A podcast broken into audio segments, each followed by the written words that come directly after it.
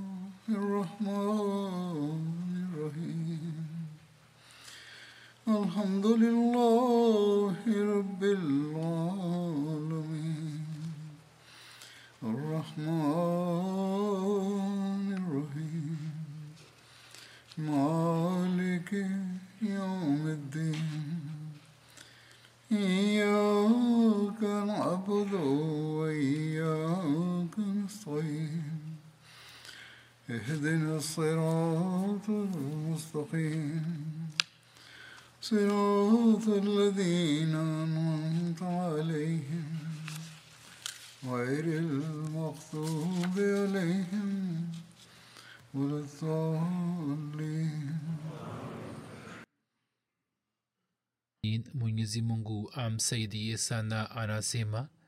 Naendelea kueleza kuhusu vita vya ohd na kuhusu vita hiyo hiyo nitaeleza zaidi. Kama ilivyokuwa imeelezwa ya kwamba maadui walitangaza ya kuwa mtume salallahu alaihi wasallam ameuawa shahidi. Habari hii ya kifo cha mtume waalihi wasallam iliposhamiri na waislamu walipoisikia hali yao ikoje? Katika maelezo yake imeelezwa ya kwamba ibni kamea alipozani ya kuwa yeye amemua mtume waalaihi wasallam naye akatangaza ya kwamba muhammad salallahu alaihi wasallam ameuawa shahidi. Na pia inasemwa ya kwamba mwenye kutangaza alikuwa shetani aliyekuwa na sura ya jual au jual bin suraka jual alikuwa miongoni mwa waislamu waliotangulia kusilimu na alikuwa miongoni mwa watu wa sufa ambaye mtume saa salam akibadilisha jina lake wakati wa vita vya handaki alikuwa amempatika jina la omar. Kwa kusikia hayo watu wakaelekea kwa jual ili waamue lakini yeye akakataa na akasema kwamba yeye hakutangaza tangazo lolote na khubat bin jubair na abu burda wakatoa ushahidi kwamba tangazo hili lilipotangazwa yeye alikuwa akipigana na maadui akiwa pamoja nao. Pia inasemwa ya kwamba mwenye kutangaza habari hiyo alikuwa azabul aqaba ambaye akatangaza mara tatu ya kwamba muhammad salllahu alaihi amewawa shahidi kuhusu hilo kuna kauli nyingi kwamba nani aliyekuwa ametangaza habari hiyo? Yawezekana ya kwamba watu mbalimbali wawe wameona kivyao na watu mbalimbali wawe wametangaza yani ibni kamia iblis na azabul aqaba kila mmoja wao atakuwa ametangaza. Mtu yeyote mwenye asili ya kishetani anaweza kusambaza na kutangaza habari hiyo kwa kushamiri habari hiyo baadhi ya waislamu wakasema kwamba kwa kuwa mtume saa salam amewawa shahidi hivyo nini? Murejee kwa kaumu yenu wao watawapatie ni uhifadhi. Lakini watu wengine wakasema kwamba kama mtume saa salam amewawa shahidi je nini hamtapigana kwa ajili ya dini ya nabii wenu saa salam na ujumbe wake mpaka muwawe na muhudhurie kwa mungu wenu hat sabit bin dahda akawaambia ansar kwamba eni kundi la ansar. Kama muhammad salllahu alaihi wasallam ameuawa shahidi basi mwenyezi mungu juu hai na mauti haiwezi kumfikia. Hivyo mupigane vita kwa ajili ya dini yenu. Mwenyezi mungu atawapatieni ufaulu na ushindi. Kwa kusikia habari hiyo kundi moja la ansar wakainuka nao pamoja na hathabit wakawashambulia washirikina. Na katika washirikina walikwepo khalid bin walid ikrma bin abu jehel amr bin as na zirar bin khatab kwa kuona kundi hili dogo la waislamu wakiwashambulia khalid bin walid akawashambulia na akawaua sabit bin dahda na manswari wenzake kuhusiana na hali hiyo iliyotokea katika vita vya ohd hatmiza bashir ahmad saheb ameandika katika sird khatamanabiyin anasema kwamba wakati ule waislamu walikuwa wamegawanika katika makundi matatu. Kundi moja lilikuwa ni la watu ambao kwa kusikia habari hiyo ya kifo cha mtume saa salam walikuwa wamekimbia medani kundi hilo lilikuwa dogo kuliko makundi yote na hata usman bin affan pia alikuwa miongoni mwao lakini kama inavyoelezwa ndani ya kurani tukufu ya kwamba kwa mujibu wa hali makhsus ya wakati ule na kuangalia imani yao na ikhilasi yao mwenyezi mungu akawasamehe na baadhi ya watu katika kundi hilo wakafika hadi madina. Na habari hiyo ya kifo cha mtume saa salam na kushindwa kwa jeshi la kiislam ikafika katika mji mzima na habari hiyo ikaleta taharuki katika mji mzima na waislamu wanaume na wanawake watoto na wazee wakatoka nje ya mji wakiwa na hofu na huzuni na wakaelekea upande wa uhud na baadhi yao wakafika katika medani ya vita na kwa kutaja jina la allah wakaanza kupigana na maadui. Katika kundi la pili walikuwepo waislamu ambao hawakukimbia lakini kwa kusikia habari ya kifo cha mtume salallahu alaihi wasallam walikuwa wamevunjika moyo au walikuwa wanaona kwamba sasa kupigana vita ni kitu bure tu. Hivyo wakiacha medani walikuwa wameketi upande wa pembeni kundi la tatu lilikuwa ni la watu ambao walikuwa wanapigana na maadui mfululizo na baadhi yao walikuwa wamejumuika kwa mtume salallahu wasalam na walikuwa wanaonyesha mifano ya ushujaa na wengi walikuwa ni wale ambao walikuwa wanapigana katika medani ya vita wakiwa mmoja moja watu wa kundi hili la pili kila walipojua kwamba mtume saa salam yu hai watu hawa walikuwa wakijumuika kwake huku wakipigana na maadui. Wakati ule hali ya vita ilikuwa ndiyo hii kwamba jeshi la quraish lilikuwa lina wazingira waislamu kama mawimbi mazito ya bahari. Na katika medani ilikuwa inaonekana kwamba mvua inaendelea kunyeshwa ya mishale na mawe. Masahaba kwa kuona hali hiyo ya hatari wakamfunika mwili wa mtume salallahu alaihi wasallam na miili yao. Lakini katika shambulio la lenye nguvu watu hawa wachache walikuwa wakisukumwa hapa na pale. Na katika hali hiyo saa nyingine mtume saa salam alikuwa anabaki peke yake. Katika muda huo huo ndugu wa saad bin abi waqas utba bin abi waqas akarusha jiwe ambalo likaja kugonga uso wa mtume saa salam na jino lake moja likavunjika na pia mdomo wake pia ukajeruhiwa muda si muda jiwe jingine lililorushwa na abdullah bin shahab likaaja kujeruhi paji lake na kisha baada ya muda jiwe la tatu lililorushwa na ibni kamea likaaja kugonga shavu lake na kisha misumari miwili ya kofia yake ya chuma ikaingia kwenye mashavu yake sabin abi waqas alipata hasira kali kuhusu ndugu yake au juu ya ndugu yake utba.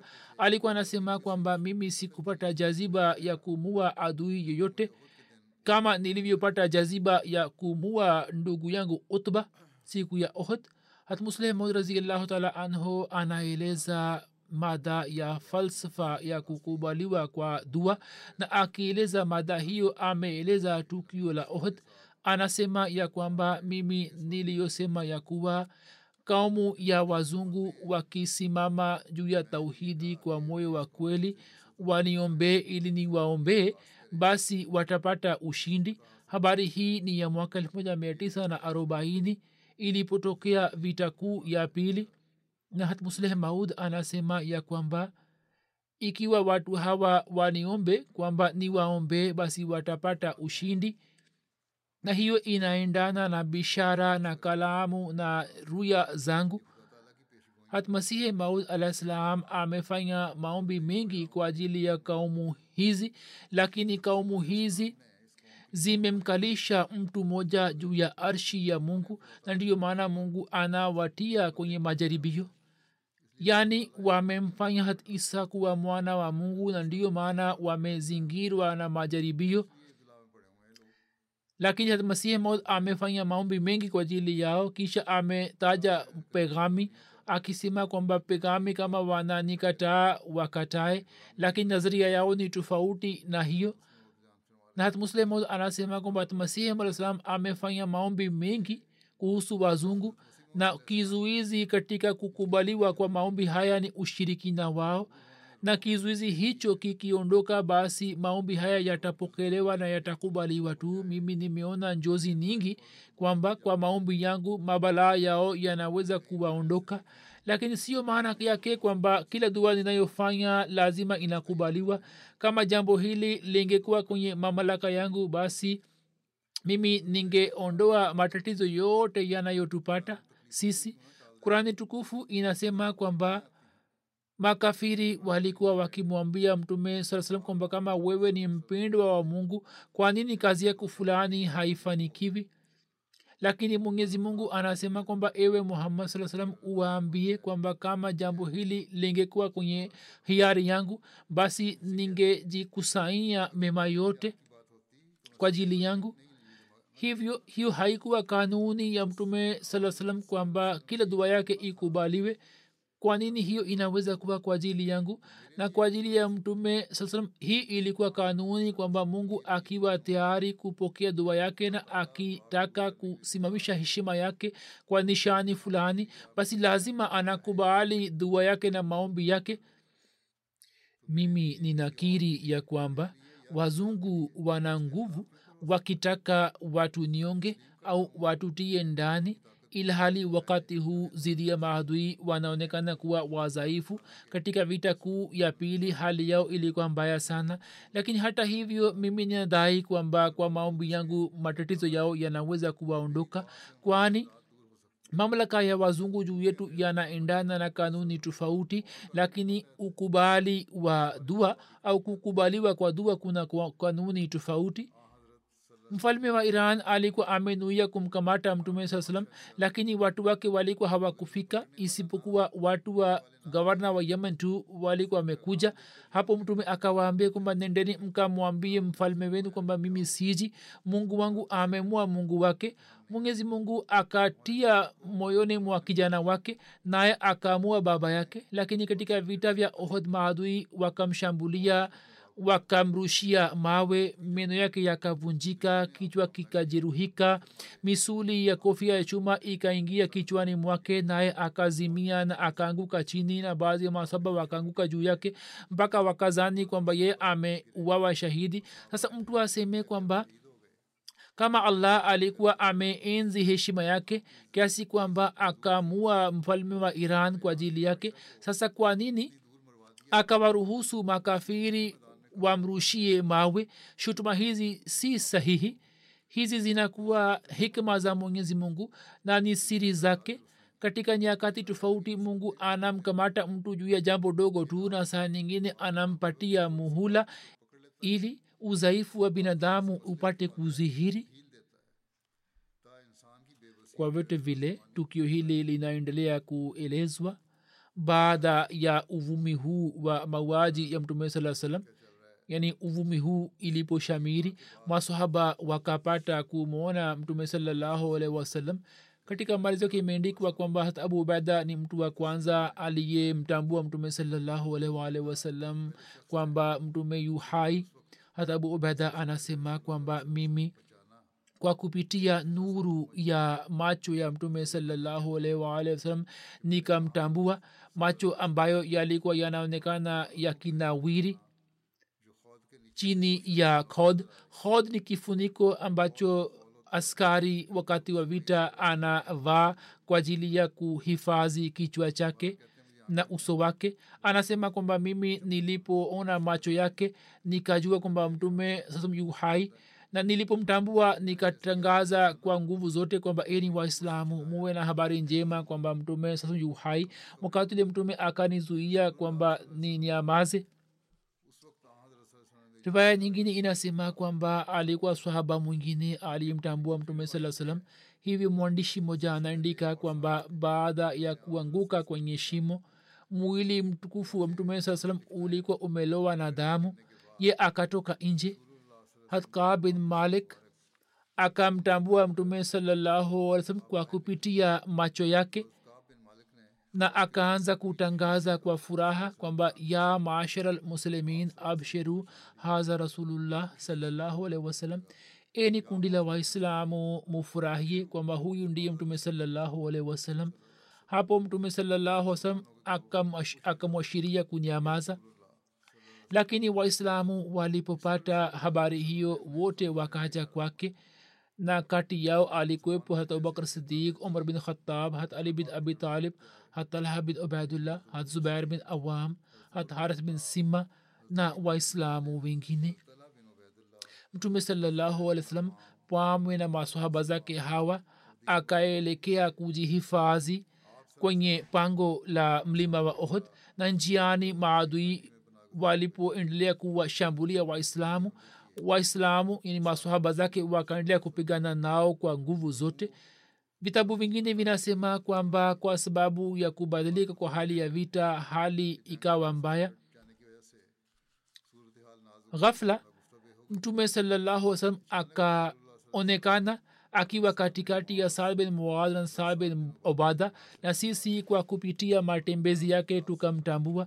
Wakati ule tukashikwa na furaha tele na ikaonekana kwamba sisi hatukushindwa wala hatukupata hasara yote waislamu walipomtambua na kumwona wakaaja kujumuika kwake na mtume akiwa pamoja nao akaelekea upande wa pango moja. Wakati ule hata abubakar hat umar hat ali hat zubair na sarmin sima walikwepo pamoja naye. Khalifatulmasih sani raziallahu taala anhu anasema ya kwamba kwa ajili ya waislamu ushambulio hilo ulikuwa ni ushambulio usiotarajiwa. Hivyo wakashikwa na hali ya sintofahamu na hali ya taharuki na kwa sababu ya kutawanika kwao hawakuweza kupambana na maadui makafiri wakateka medani na masahaba wengine wakaanza kukimbilia madina. Mpaka wakabaki masahaba kumi na wawili tu pamoja na mtume na muda ukafika ambapo wakabaki watu watatu tu pamoja na mtume saa salam na makafiri wakaanza kumrushia mtume saa salam mishale. Lakini hata hivyo mtume akaendelea kusimama kidete zidi ya maadui na hakuacha mahala pake.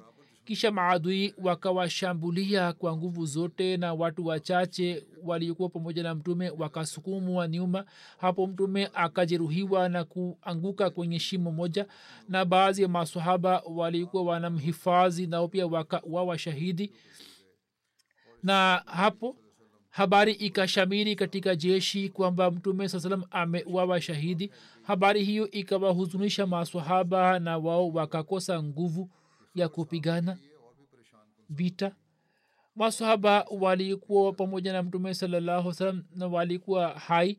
Wao wakaondoa maiti za watu na wakamtoa mtume sasam kutoka shimo na wakajumuika pembezoni mwake kwa ajili ya kumhifadhi na kumlinda mtume salallahu wasalam akitoka nji ya mdwara wa washirikina alipokuwa anaelekea upande wa pango usman bin abdullah bin mughira akipanda juu ya farasi mweupe na mweusi akaelekea kwa mtume. Alikuwa amevaa deraya kutoka kichwa hadi miguu na alikuwa anaelekea upande wa pango ambapo mtume alikuwa anakwenda alikuwa anasema kwamba mtume muhammad ataishi hai au mimi nitaishi kuwa hai. Mtume saa salam kwa kusikia sauti yake akasimama. Wakati ule farasi wa osman akateleza kwa sababu ya mashimo yaliyokuwa yamechimbwa naye akaanguka humo. Wakati ule hatharas akaelekea kwake na kwa muda wakaendelea kupigana vita. Ghafla hatharas bin sima akapiga upanga juu ya mguu wake. Osman akaanguka chini. Wakati yule hatharas akaamua na akavua deraya yake na kofi yake ya chuma mtume kwa kuona hali hiyo akasema kwamba namshukuru mungu ambaye amemwangamiza. Wakati ule ule ubaidullah bin jaber amiri akamshambulia hat haris na akampiga juu ya bega lake na akamjeruhi wenzake wa haris wakamuinua na kuondoka naye. Hat abu dujana akaja kumshambulia abu abaidullah na akamua kwa upanga wake na akaja kwa mtume saa salam kiongozi mmoja wa makka ubai bin khalf habari yake pia inapatikana kwamba ye alimshambulia mtume salallahu alih salam mtume saa salam alipokuwa anaelekea upande wa pango ubai bin khalf pia akaja huko ubai bin khalf katika vita vya badr alikuwa amelipa fidia yeye alisema kwamba mimi nina farasi ya ud ambaye kila siku mimi namlisha mahindi kilo saba na nusu ili farasi awe na afya nzuri na awe imara. Na mimi nikipanda juu yake nitamua mtume muhammad saa salam habari hiyo ilipofika kwa mtume mtume akasema hapana bali mimi nitamua. Kauli moja inasema kwamba jambo hili alikuwa ameongea kabla ya hijra katika makaya mukarama vita ya uhud ilipotokea mtume sallahualwasalam akawaambia masahaba zake kwamba mimi nina hofu ya kuwa ubai bin khalf atanishambulia kutoka nyuma yangu. Mkimwona basi muniambie yeye alikuwa anakuja huku akivaa deraya. Mtume akamwona na kumtambua. Ye alikuwa anasema kwamba muhammad sasa yuko wapi? Kama ye akisalimika basi mimi sitaweza kusalimika. Hat musa bin omer akaja mbele yake. Yeye alikuwa anamlinda mtume salallahu alaihi waalaihi wasallam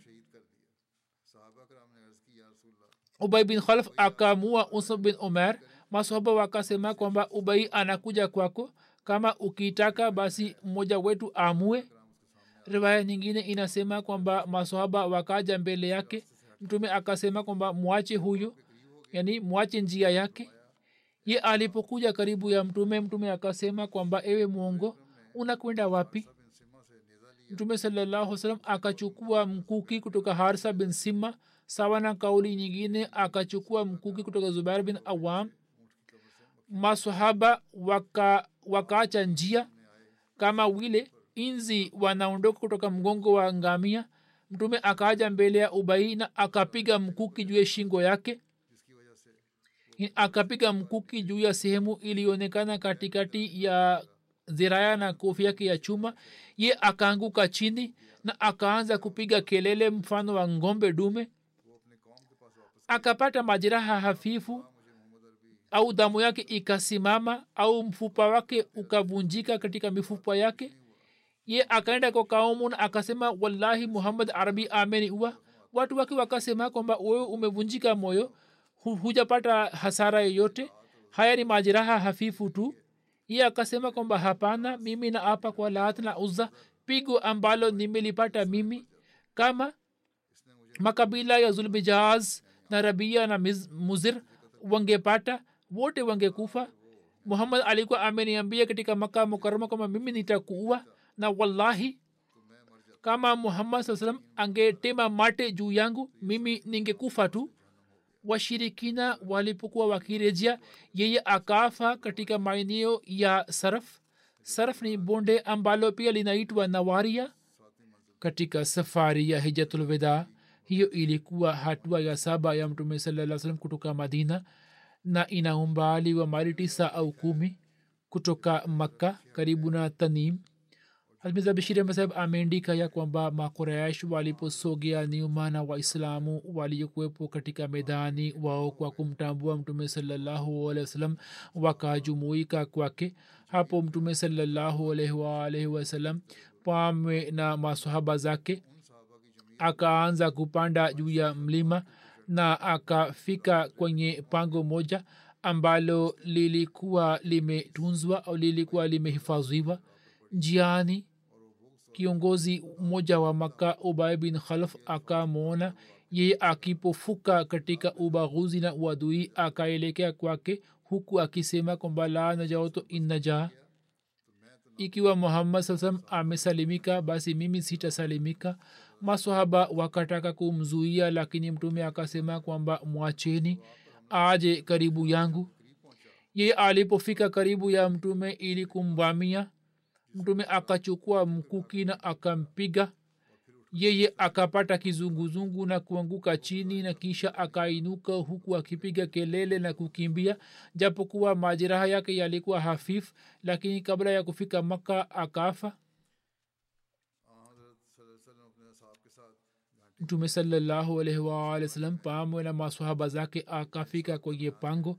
Kuhusu hilo ibne ishaq ameeleza ya kwamba tangazo la kifo cha mtume sallahualwasalam na baadhi ya waislamu walipotawanika kwanza kabisa hatka bin malik akamwona mtume salaa salam ye anasema kwamba mimi kwa kuona macho ya mtume saa salam yakinawiri nikamtambua na nikasema kwa sauti ya juu eni waislamu muwe na furaha kwani huyu ndiye mtume saa salam kwa kusikia hayo mtume akaniashiria kwa mkono wake kwamba unyamaze au ukae kimia waislamu walipomtambua mtume saa salam mtume akaelekea upande wa pango pamoja nao na pamoja naye hat abubakar sidik hat omar hat ali hat talha bin ubaidullah hat zubair bin awam na haris bin sima na kadhalik walikwepo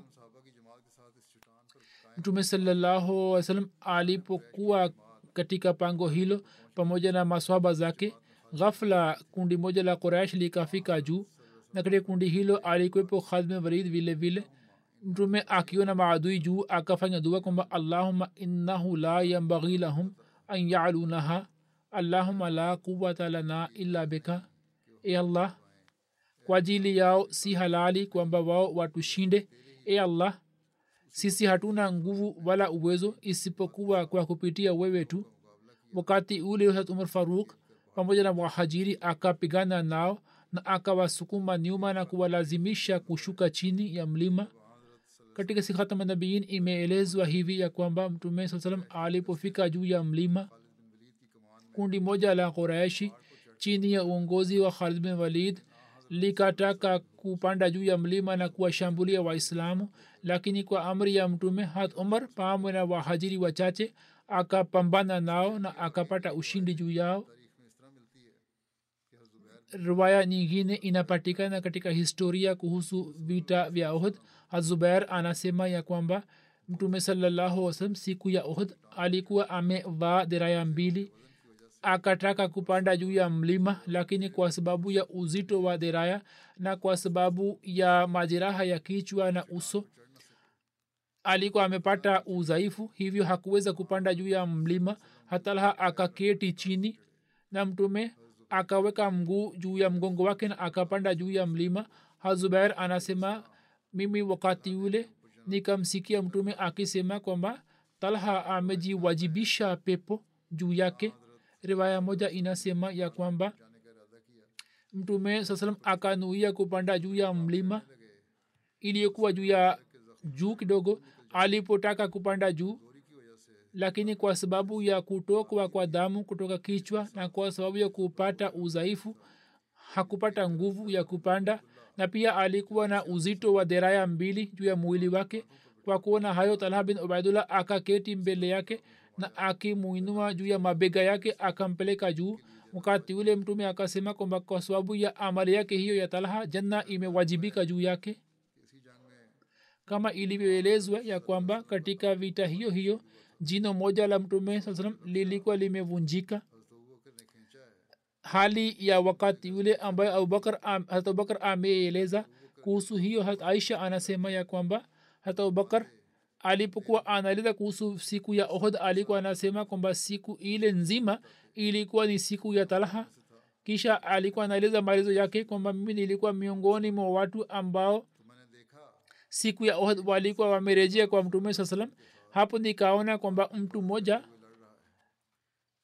pamwe na mtume saa salam anapigana na maadui huku akimhifadhi. Msimuliaji anasema kwamba ninafikiri kwamba abubakar alisema kwamba ye alikuwa anamsalimisha mtume saa salam abubakar anasema kwamba nikasema kwamba lau kama awe talaha ni nafasi ambayo nimeikosa mimi. Nikasema moyoni mwangu kwamba katika umu yangu awe mtu fulani hiyo hilo mimi nalipenda zaidi. Hatubakar wakati ule akafikiri anasema kwamba kati yangu na kati ya mtume alikwepo mtu ambaye sikuweza kumtambua ilhali mimi nilikuwa karibu zaidi na mtume saa salam kuliko mtu huyo.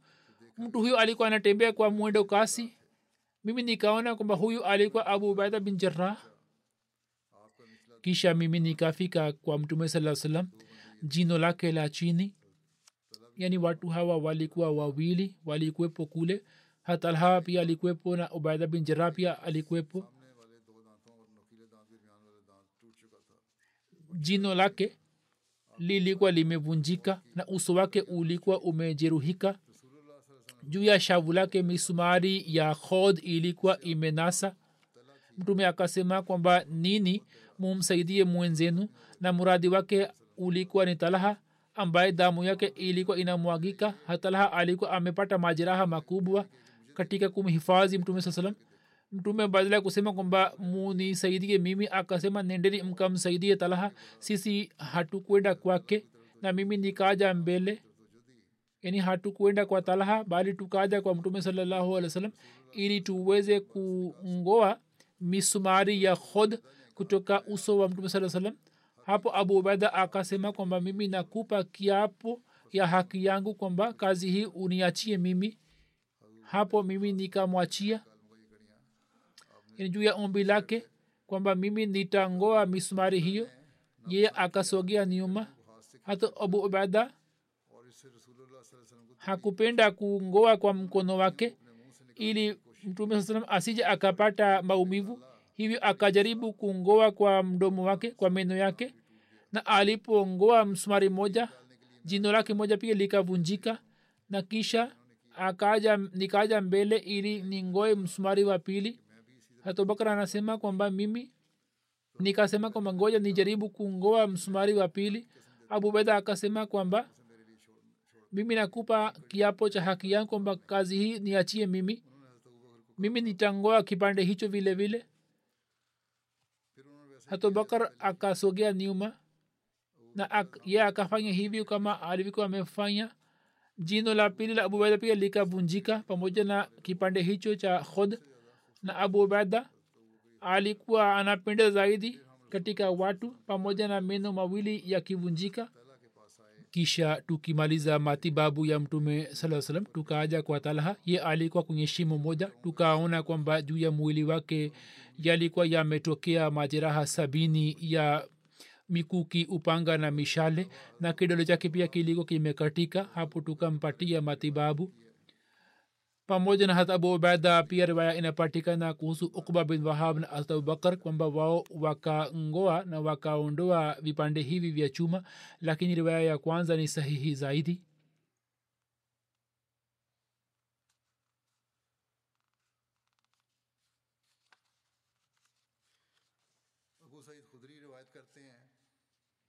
Abu said khudri anasimulia ya kwamba vipande hivi vya chuma vilipongolewa kutoka uso mtukufu wa mtume salallahu alaihi wasallam damu ikaanza kumwagika kwa kasi kama vile maji yanavyotoka kutoka mtungi uliojaa.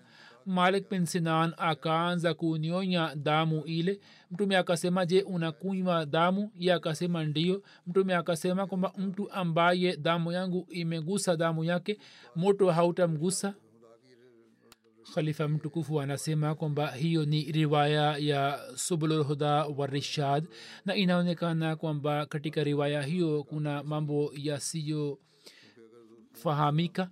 Mungu anajua zaidi kwamba riwaya hii ni sahihi au la kwani badala ya kuzuia damu kama mtu afanye hivyo damu inatoka zaidi na udhaifu unaweza kuzidi lakini katika riwaya zingine jibu lake linakuja tu. Hivyo ninafikiri kwamba riwaya hiyo si imara sana.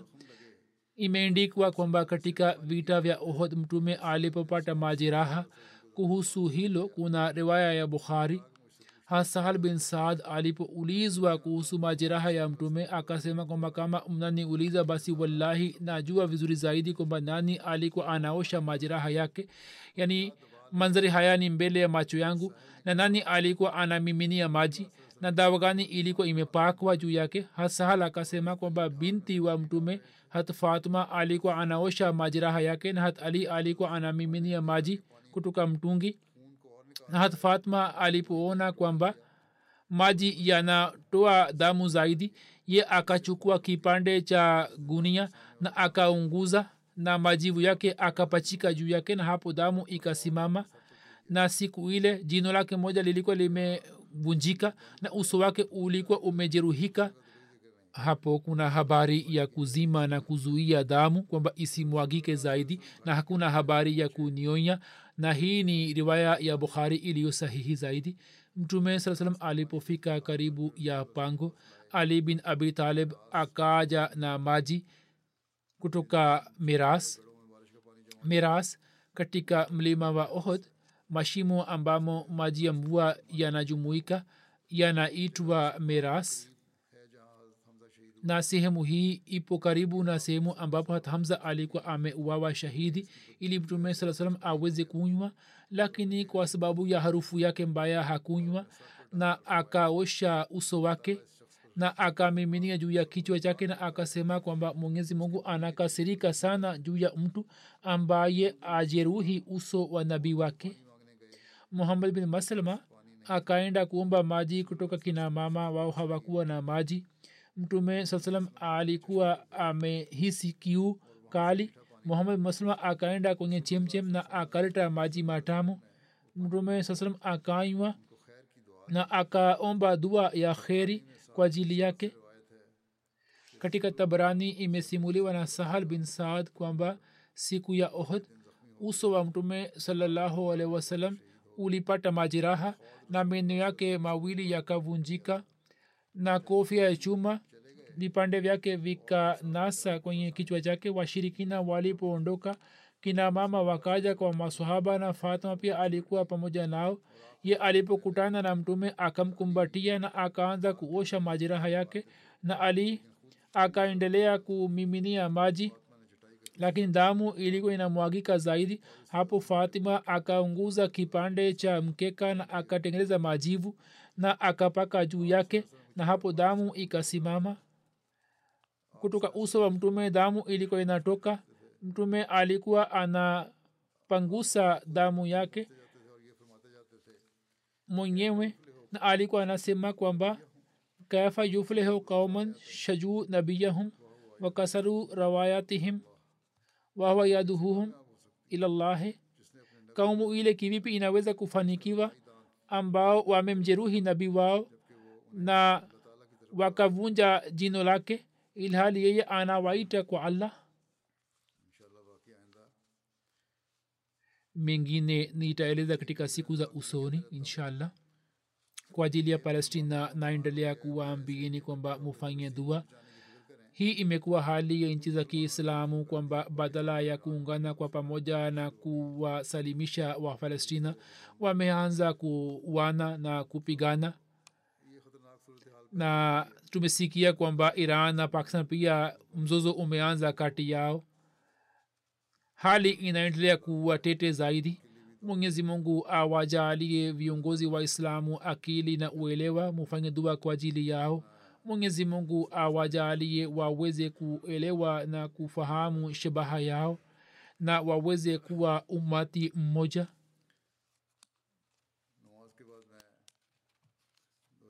Baada ya sala ya ijumaa nitasalisha jeneza mbili ghaibu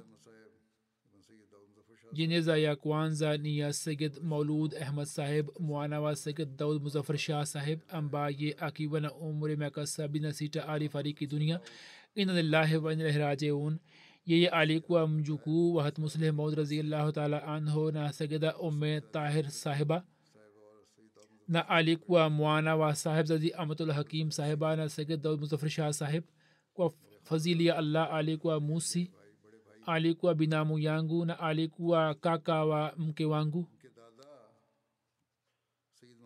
Babu yake sayid mahmudullah shah saheb alikuwa mwana wa sayid abdustar shah saheb dr sayid abdustar shah saheb alikuwa amezidi sana katika utakaso na uchamungu alikuwa mnyenyekevu mkubwa sana na alikuwa amezidi katika kutimiza haki za allah na haki za watu wake. Hazmiza bashir ahmad saheb ameeleza riwaya moja kuhusu abdusar shah saheb anasema kwamba yeye alinisimulia mwenyewe ya kwamba safari moja hat khalifa awal alipata marazi na akaugua na hili ni jambo la zama ambapo ye alikuwa anaishi katika nyumba ya hatmasihi maud alaslam hatmasihi maudsalam akatoa sadaka ya mbuzi dr saheb anasema nilikuwepo kule mimi wakati wa usiku nika nikabaki kwa khalifa awal nikaendelea kumnywesha dawa asubuhi hat maud alipokuja hat khalifa awal akamwambia kwamba huzur dr saheb ameendelea kunitumikia usiku kucha na hakulala na akaendelea kunipatia dawa hat maud akafurahi sana na akasema kwamba hata sisi tunajivunia sana kwa kuona hali yao. Familia hii ni ya peponi na maneno hayo hatmasihimu masihi akaeleza mara kadhaa kuhusu dr abdusa shah saheb. Sayid malu shah saheb alipata masomo ya awali kutoka rabwa kisha akafanya fsc kisha akapata kiingilio katika college ya uhandisi katika mji wa lahor na akapata shahada katika mechanical engineering akafanya kazi katika kampuni mbalimbali nchini pakistan kisha akafanya kazi katika nchi ya nigeria kama muhandisi. Na kwa fadhili ya allah aliishi maisha mazuri. Ndoa yake ilikuwa imetangazwa na khalifulmsi asares na hutuba aliyokuwa ametoa khalifulmsi salis rahimullahu taala alikuwa amesema kwamba uhusiano baina ya mume na mke unakuwa mfano wa mti na mwanzoni tunalazimika kutunza vizuri baadhi ya watu wananiuliza kwamba kivipi tunaweza kutimiza uhusiano huo wa kindoa hii ni miongozo ambayo muizingatie saa nyingine mimi naeleza na naweka mbele yenu miongozo ya makhalifa waliotangulia. Khalifa wa salis alisema kwamba uhusiano huo mnatakiwa kuuenzi na kuzingatia tangu mwanzo sawa na mwongozo wa kurantukufu tunalazimika kufunga uhusiano huo na kamba ya ukweli kisha tunaweza kuhifadhi uhusiano huo na mume na mke na familia zao. Kila mmoja wao anawajibika na marafiki zao pia wanawajibika kwani kwa sababu ya zana mbaya au kwa sababu ya kuto kusubiri au kwa sababu ya hasira mambo mabaya yanatokea. Na kwa ajili ya kuyazuia kauli iliyo kweli ni kamba madhubuti. Kisha alisema kwamba mungu afanye ndoa ambayo naitangaza sasa iwe yenye baraka kwa ajili ya familia mbili iwe yenye baraka kwa ajili ya jamaat na kwa ajili ya ubinadamu na watoto watakaozaliwa wawe watumishi wa dini. Kisha alisema kwamba ndoa hii inafanywa baina ya sagad malud ahmad ambaye ni mtoto wa dada yangu ahmatullah hakim na sagad muzafar shah saheb na ndoa hii inafanywa na binti wa sagad gulam mushtaba anaitwa lubna shehbaz kisha alisema kuhusu dr saheb kwamba dr saheb ni miongoni mwa madaktari walioitumikia jamaat katika afrika magharibi na mungu alikuwa amempatia uwezo wa kuwaponya watu aliendelea kufanya kazi nchini ghana kisha akapelekwa nigeria ambapo akafanya kazi na akatimiza wakfu wake kisha akapata marazi ya moyo na akalazimika kurejea pakistan. Kisha khalifa sales akafanya dua kwa ajili yake mungu amjaalie siha na amjaalie uwezo wa kuenda tena afrika. Na dua hiyo mungu akakubali na kisha akaenda huko na kwa muda akaendelea kuitumikia jamaat katika afrika kisha khalifa salis akafanya dua kwamba mwenyezi mungu amjalie sayid maulud ahmad kuitumikia dini. Na yeye sawa na uwezo wake aliweza kuitumikia dini. Mwana wake sayid saud ahmad anasema kwamba baba yangu tangu mwanzo alikuwa na tabia ya kuswali sala zote kwa wakati na swala ya tahajudi mimi najua usomaji wake ulikuwa mzuri sana. Alikuwa anasoma kuran tukufu kwa sauti nzuri sana na anasema kwamba kila usiku kabla ya kulala alikuwa anatusimulia masimulizi ya wazee wa zamani. Alikuwa anatoa michango yake kwa wakati na alikuwa anatusihi kufanya hivyo. Akitupatia matumizi alikuwa anasema kwamba kwanza mutoe michango na hata tukipata zawadi ya idi alikuwa anasema kwamba mutoe michango kwanza alikuwa ametengeneza faili ya michango mbalimbali mbali. na pia alipowaambia watoto wake wafanye wasia akatengeneza faili zake na pamoja na kufunga mwezi wa ramadhan alikuwa anafunga saumu za shawal vile vile na alikuwa anasoma kurani tukufu mara mbili mara tatu katika mwezi wa ramadhan yeye ameandika kwamba huyu alikuwa mtu mkweli sana alikuwa na tabia njema sana alikuwa na unyenyekevu mkubwa alikuwa mtu wa watu na alikuwa anatimiza uhusiano wa kirafiki. Mtu awe mkubwa au mdogo alikuwa anawatendea kwa wema sana. Hakuwa na kinyongo wala ubaguzi moyoni mwake.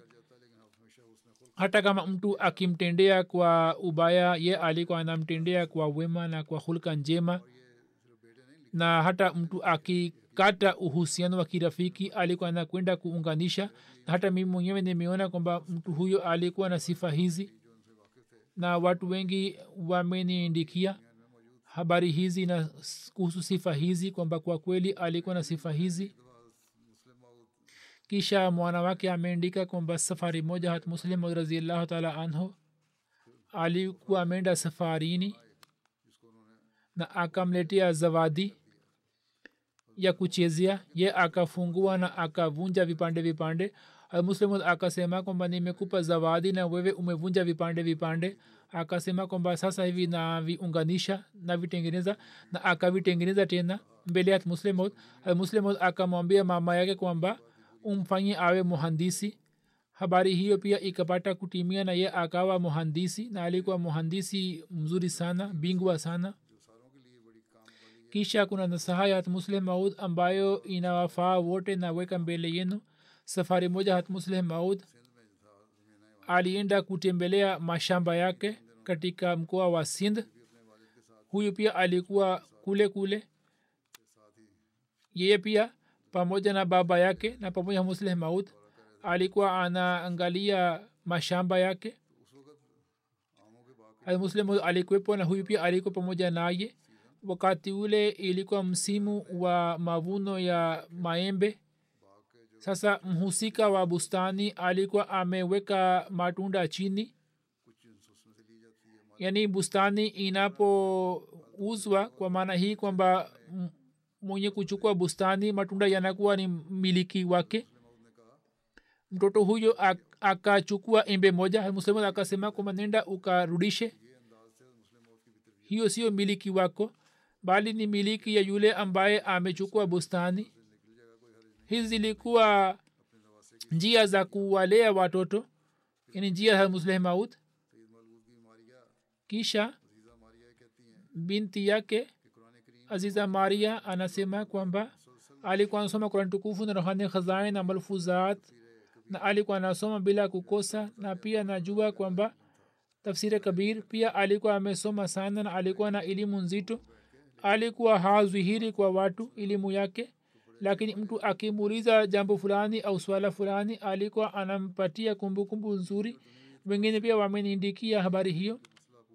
Anasema kwamba tukimuuliza swala fulani alikuwa anatupatia utatuzi mzuri. Alikuwa anatusihi tufanye dua na maombi na alikuwa anasema kwamba nini mfanye dua kisha mwachie allah swala lenu. Mwenyezi mungu amghofirie na amrehemu awahifadhi mke wake na watoto wake na awajalie kuendeleza mema yake?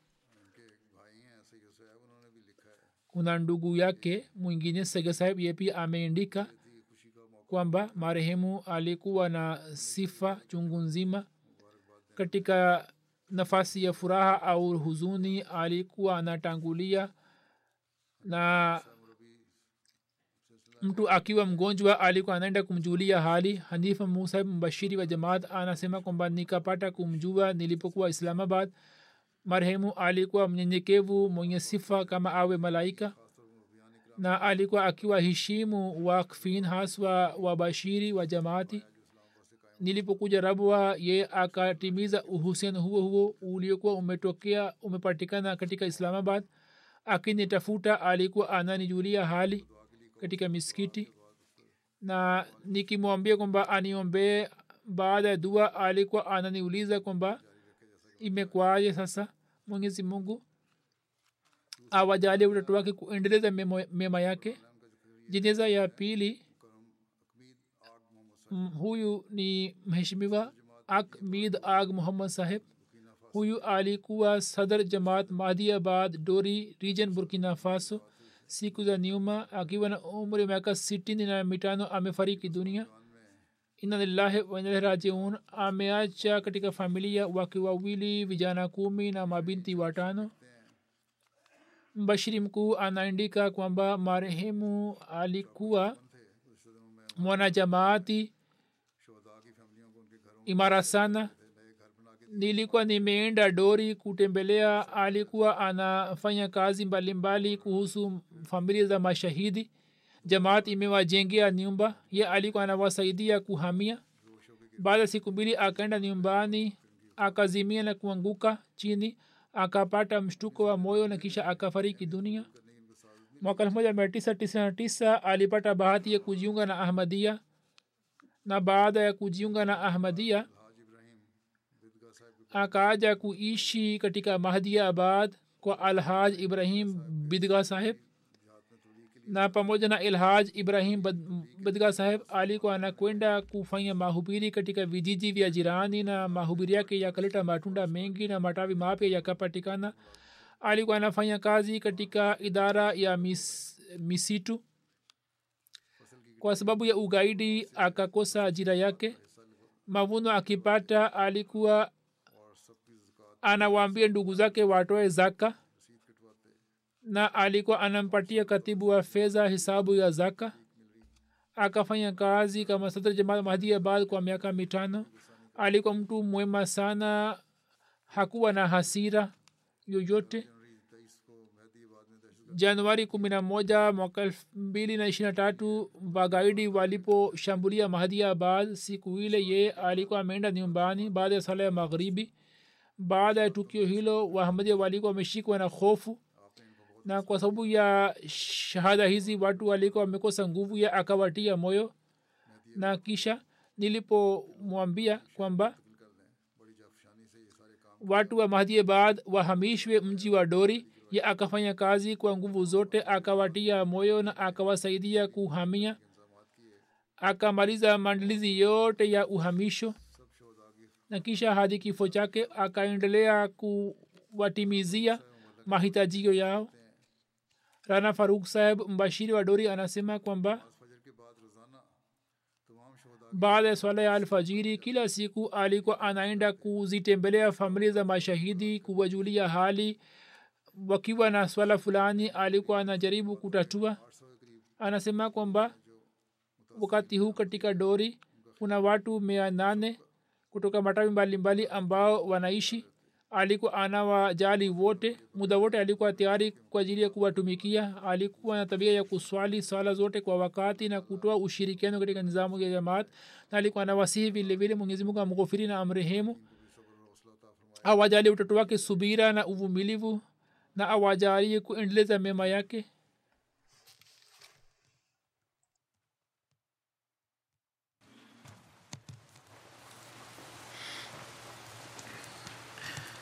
الحمد لله الحمد لله نحمده ونستعينه ونستغفره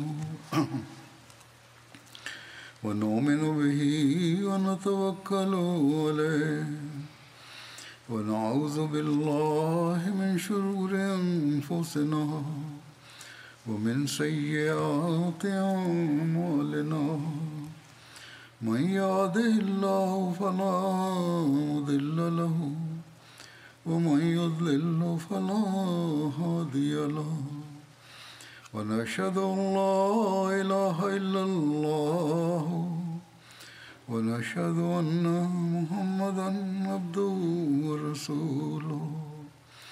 عباد الله رحمكم الله إن الله يأمر بالعدل والإحسان وإيتاء ذي القربى وينهى عن الفحشاء والمنكر والبغي يعظكم لعلكم تذكرون اذكروا الله يذكركم وادعوه يستجب لكم ولذكر الله أكبر